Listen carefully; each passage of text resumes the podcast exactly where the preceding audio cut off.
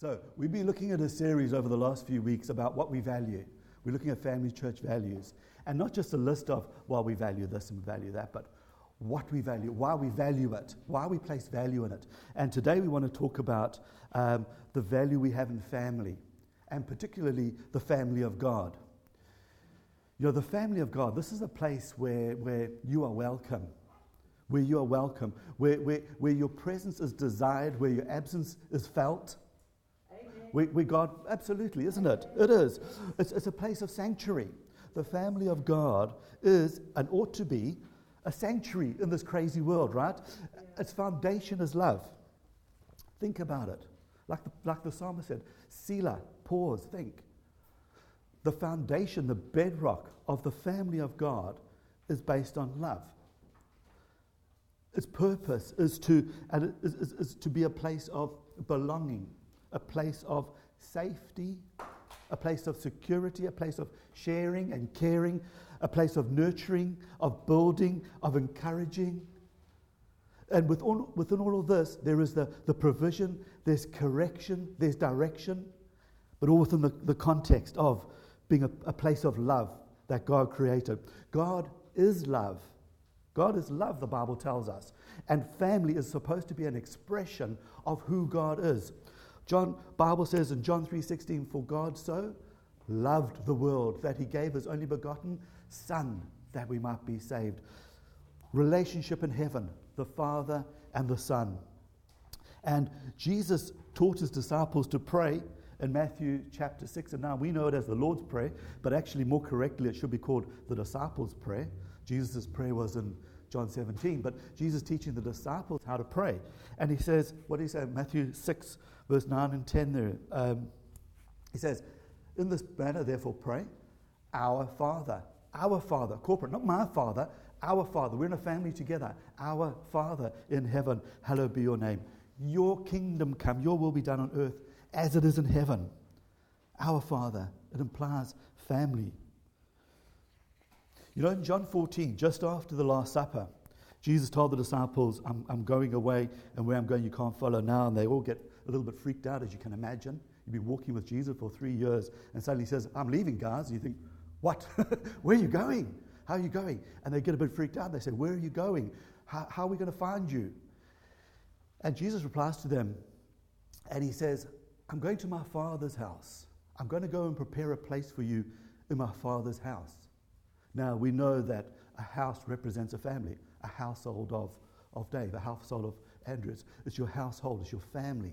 I'm going to prepare a place for my father's house. And, and they said, But how, and how are we going to get there? How are we going to find the way? And Jesus says, I am the way, the truth, and the life. Jesus says, You'll go there through me. And if we look at John chapter 1, verse 11, it explains 11 and 12, explains it perhaps just a little bit more clearer. How do we get to the Father? The disciples say to Jesus. Well, John 1:11 says, talking of Jesus, it says, He came to his own, and his own didn't receive him. Isn't that tragic? Jesus came to his own, his own didn't receive him. But as many as received him, to all who received him, another version says, to them he gave the right to become children of God, to those who believe in his name. And that believing is, implies to trust and to rely on, to, to obey. Another, ver, another uh, verse, Galatians 3, verses 26 to 28, says, now in context of how do we get to the Father? For you are all sons of God through faith in Christ Jesus. We are sons of God through faith in Christ Jesus. For as many as you as were baptized into Christ have put on Christ. Where there is neither Jew nor Greek, neither slave nor free, neither male nor female, for you are all one. One what? One family in Christ. So the way to the Father is through the Son. The way to the Father's family is through the Son. And so, salvation, this is what we call salvation, right? If you've been in church a while, you know. Salvation is when we are accepted, when, when, when we receive the Son, when we accept Him, then we are accepted. And so, that salvation is instant. But then, working out that salvation takes the rest of our life, doesn't it? Learning as we are changed progressively, bit by bit, more and more to become like Jesus, which is what we are created to be. We have been predestined to be conformed to his image, right? So we want to become more like Jesus. You know, what's the point of just being a Christian and just carrying on behaving and being the way we were, you know, uh, I think that's going to be a miserable life. You know, we want to become more like Him. We want to be engaged with Him. And so there is great value. We place great value in family. But the value in a family isn't realized automatically. You know, you, you, you don't get the value of, of a family automatically. And I know this might sound simplistic, and perhaps it is, right? But the, only, the value is only found within the confines of the family, right? It's, it's, it's, um, it's not a spectator sport. Family isn't a spectator sport. It's something that you're a vital part of. You're meant to be a vital part of your family, your, your, your, your, your, your natural family, your spiritual family. We have to be a vital, we are, we're called to be a vital part of it. And the family doesn't exist to wait on you. Oops, if, if, I, if, I, if I step on any toes, just say, oh me or oh my or amen. I don't mind which one, right? But, but you know what? Your family, your natural family and your spiritual family doesn't exist to serve you and to wait on you, okay? It's just the truth, right? Okay. On the same time, you're not a slave. You're called to be a son and not a slave to everybody else either. So, so mothers, stop washing all the t- dishes and let the kids help, right? Let everybody in the family play their part, right? Because we are called, everybody is called to play their part. The only way to get value out of a family is to be an active part of it. It's almost like, like family as a verb. It's like a doing word, isn't it? Just something you do. It's not something you are. We, we do laugh together. We're not all laugh together, right? A, a family is a verb. It's a doing thing. So, stay with me, okay? You okay so far? Hallelujah. Sandy, that's why I put her on the front row. You hear what she said? You hear what she said? Okay, so stay with me. So now Jesus says, okay, Jesus says, pray that. Um, we, we, we look there at, at, at the disciples' prayer, and so Jesus says, pray that the will of the Father might be done on earth as in heaven. Now, the reason I think is pretty obvious, right? Because heaven, everything is perfect. Everything is good in heaven, right? But it's perfect in heaven because God's will and God's ways are being perfectly followed. Right? The problem with earth is us, right? Imperfect people. Imperfect people living in an imperfect world. Nothing is perfect down here. So far from it. And, and the, that imperfection is just mm, exasperated, exas- exacerbated. What's, you know what I'm trying to say? Yeah, by the worse. fact that, by, made worse, thank you, love, made worse by the fact that we aren't always living in God's ways. We want to live our ways. You hurt me, I want to get even or defend myself in some manner. But God says, forgive. God's got ways that are higher than our ways, just so much better than our ways. And we grow in this journey. We get saved instantly. Boom, you, you're forgiven, you're cleansed, you're a child of God, a son and a daughter of God. But now I learn to trust Him more and more. And as I grow in my trust of Him, I do his ways more. If I trust him, I'll obey him.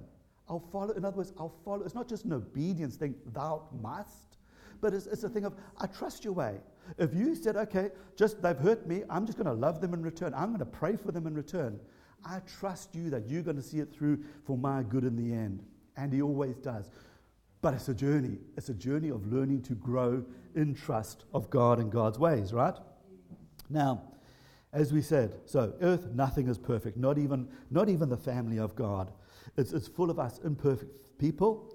And like they say, if you ever find a perfect church, please don't join it because you'll ruin it, right? because you're not perfect. None of us are perfect. So there is no perfection down here. And you know what? But this is nothing new. You know, we find it in our families, in our natural families. There's sibling rivalry, there's things that just go wrong. Um, we find it in spiritual family as well, in the spiritual household of God, because we are all imperfect. yeah, it's okay. This is a spectator sport, like I said. No, yeah, anyway, carry on.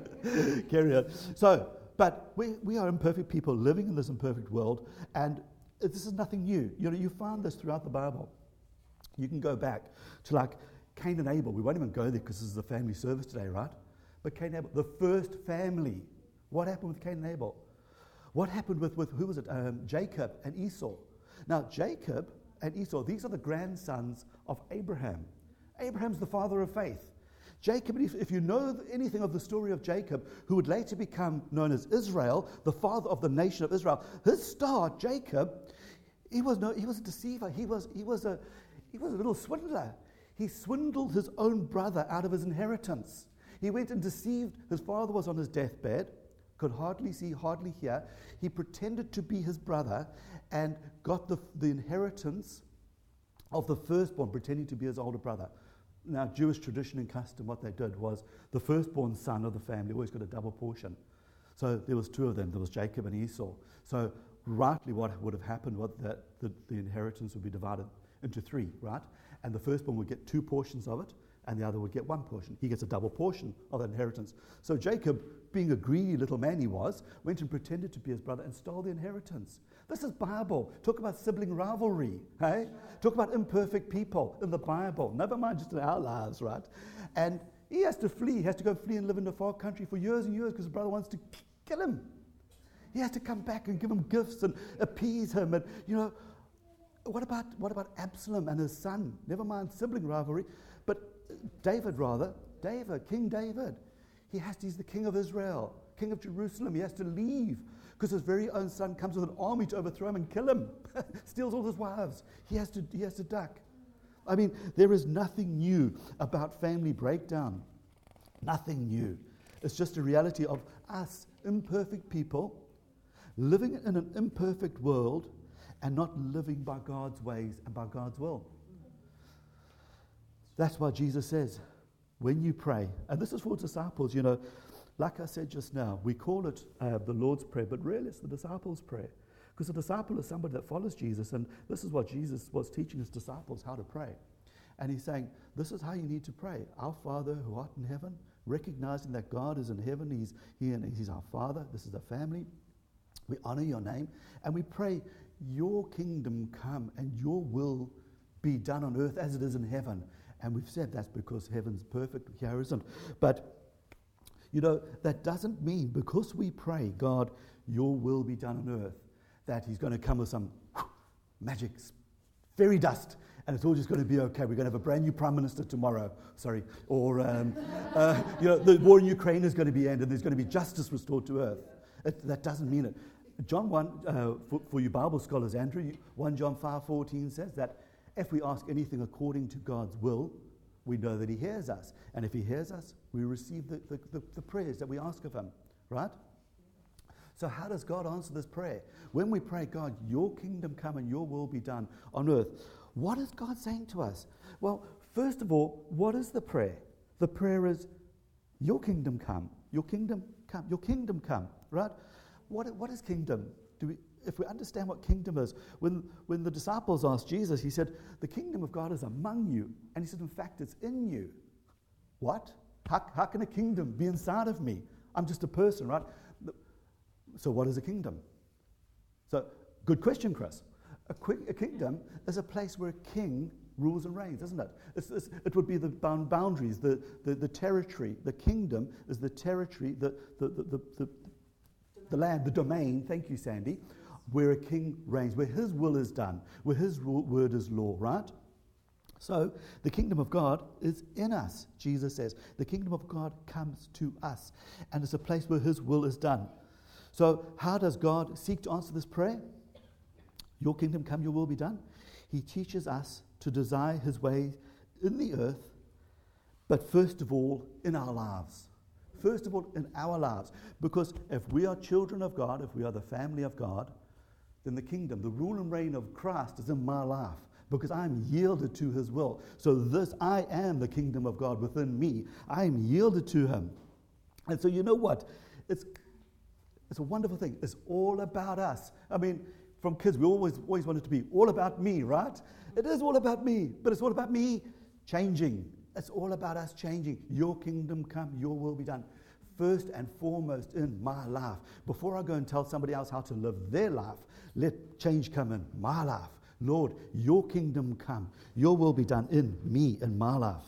And we do that by making quality decisions. You know, Jesus characterized his life by this that I don't live to do my will, but the will of the Father. In Gethsemane, he prayed that prayer of consecration Father, not my will, but your will be done. You know, I don't want to, I want to this too much, but we all have a sovereign will. God has given us a sovereign will. That, and if sovereign, means nobody else has the right to override that will, and God won't himself. Uh, the, the problem with witchcraft, we're, uh, we're not to, don't worry, we don't talk about that, but it's about overriding somebody else's will. It's about trying to force somebody to do something against their will. That's called witchcraft. God doesn't do that. And we as church, as, as, as, as human beings, as created in the image of God, have been given one thing from the Almighty, and that is a sovereign will. We get to choose. As many as received Him by their own sovereign will, He gave the right to become children of God. You have got a sovereign will. Do you know what? And if you doubt me, just, you know, come on. Look at from the, from the earliest age, you look at, look at the, the terrible, your kids when they hit the terrible twos, and tell me they haven't got a sovereign will. Tell me they haven't got a will they want in their lives. You know, in fact, the, the mark of, of maturity is where we learn to yield our will to the greater good, yield what's good for us. And, we, and in, in a Christian context, we start to live for the cause of Christ and not just for the cause of self. But you will notice that, that children start becoming maturing adults when they have what we call a social conscience when they start caring a little bit about the people around them and not just about themselves anymore. So it's that sovereign will that becomes yielded to the greater good. Are you still with me? Yeah. Cool. Not much longer left. Um, you'll be glad to know. Oh, well, uh, it could be. Let's see. Okay, so now, Galatians says that. Um, so why is this important, though? Why is this important?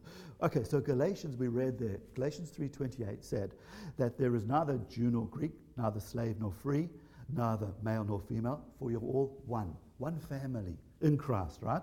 So, although we are all one family in Christ, but nevertheless, there is still Jews and Greeks, and there's males and females, there's all of us. We are all different, great diversity, an eclectic gathering of people from all different backgrounds and all different places of our walk with God. If, like I say, salvation is true, is, is, is instant, and if it's true that we, we, we are changed progressively for the rest of our lives, then we are all at different places in, in that process of being transformed into the image of Jesus. It takes time, so we're in different places. We come from different backgrounds. We, we see life through a different cutted lens. And, but, and, and, and, and this is why it is so important to understand that change needs to happen inside of me. And that family is a, is a, is, is a verb. Family is something we, we do. It's about doing life together and working it out together because we are all very, very different. Proverbs 27 17, Johnny. Proverbs 27 17 says, As iron sharpens iron, a friend, so a friend sharpens a friend. You know, when iron sharpens iron, you've got, a, you've got the, the, the, the, uh, the, the sharpening steel and you've got your, your knife. The reason that the, the, the, knife is sharpened is because the, the sharpening steel is harder metal than the knife. And it takes the rough edges, it takes those rough edges off the knife. And as, as we work out our salvation with God within the confines of a family, so we, we up against, we brought together cheek and jowl with, with others who are very different to us, who have different life experiences, who are different places. And we are learning to adapt, learning to get along, learning to, to understand where somebody else is coming from. And we're growing in the, in the, in the process. And, and like that diamond in the rough that's just pulled from the earth like that, where it's all just ragged and, and dirty, whatever. God is taking those rough edges off us. But in the confines of a family, this is the, there is such value in family. But this is only happens when we live the family life within the context of love within the context of love. It only happens within the context of love. Love covers a multitude of sin, doesn't it? Love is a cloak that, that, that protects us because none of us are perfect. But if we can walk in love, and I'm not talking doughy eyed love, I'm talking Bible love. I'm talking love that is patient and kind. Love, that isn't envious when you get promoted ahead of me.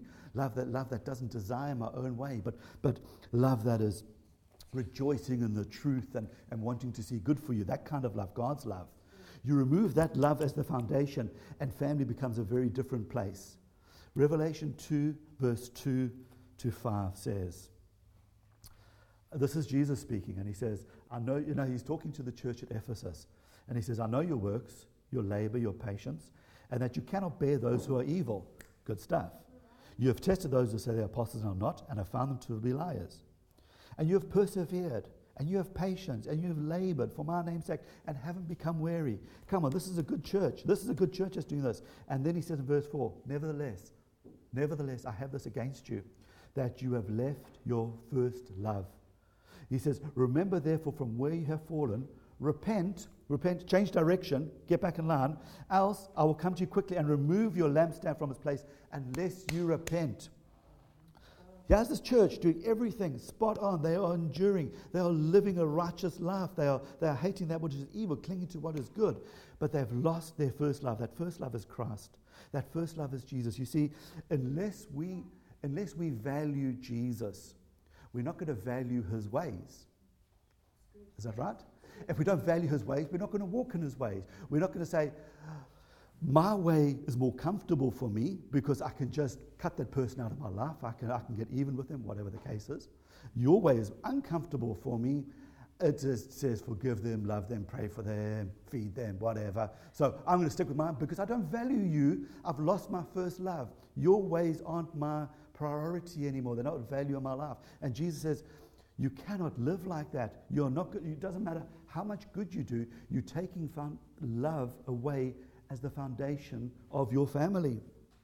Love has got to be at the foundation of the family so that when you see your brother or your sister in need, whether it's a need of just of encouragement, a, need of support, what, whatever the case might be, no matter even if you've had friction with them in, in, the past, you know, that iron sharpens iron. Sometimes there is a little bit of friction. Sometimes the sparks do fly. But we're family. It's still within the context of love, and we still work it out over the period of time. None of us are perfect. We are all imperfect, but we work it out. It just is not possible to agree with everybody all of the time. How can you? You, you can't. You can't agree with everybody all of the time. So we all see life differently and um, we all behave differently. Psalm 133, and I'm coming into land very soon, so hold on to your hats. Psalm 133, verses 1, through, 1 to 3 says, Nah, it's not 133. Um, that's 33. We, we dropped We're only 100 behind. That's cool. That's okay. I got to check. But it says 133 says, where, where, where, where?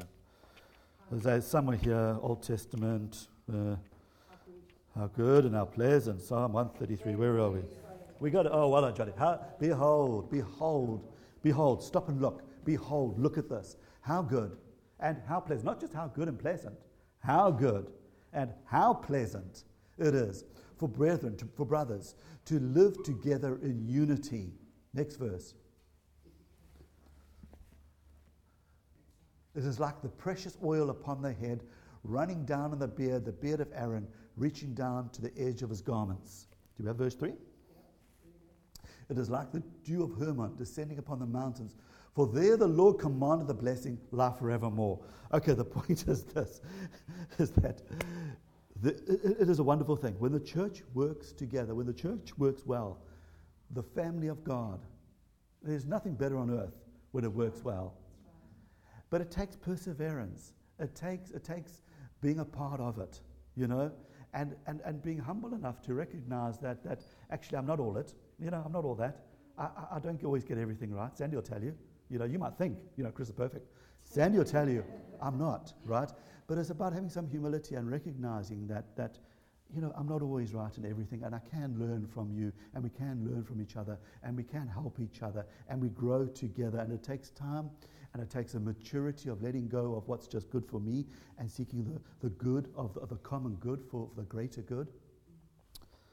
I'm going to close with this. Um, actually, no, final, final thought, really, just a final thought is that we are on this lifelong journey of becoming like Jesus, which means that we are growing. We should be growing all the time. But that growing never happens without change. So we need to be changed. We need to embrace change. And so it's time that we stop praying, God, change my wife, and say, God, change me, or husbands, other vice versa. Yeah? God, change me. A couple of scriptures I can think of is He is without sin. Let him cast the first stone. What about the other one where Jesus said, you know, uh, why do you look at your brother and want to take out the speck from his eye when there's a, a plank in your own eye? First, remove that log from your own eye, and then you'll see clearly to help your brother take that out.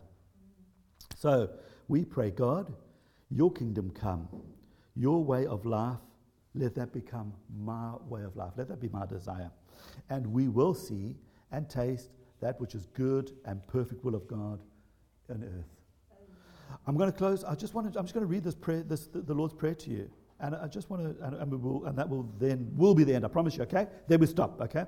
So listen to this. While I just, while I just read it out to you, and just think of it in context of Christianity is not about something that we tell others how to live their life. But Christianity is about something that touches my life and changes me. So think about it in this context as I just, I'm just going to read it out to you.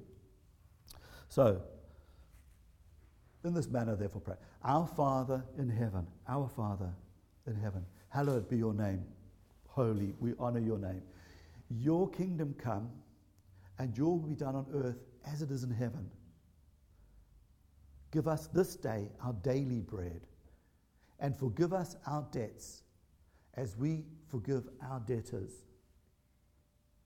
Do not lead us into temptation, but deliver us from the evil. For yours is the kingdom and the power and the glory forever. Amen.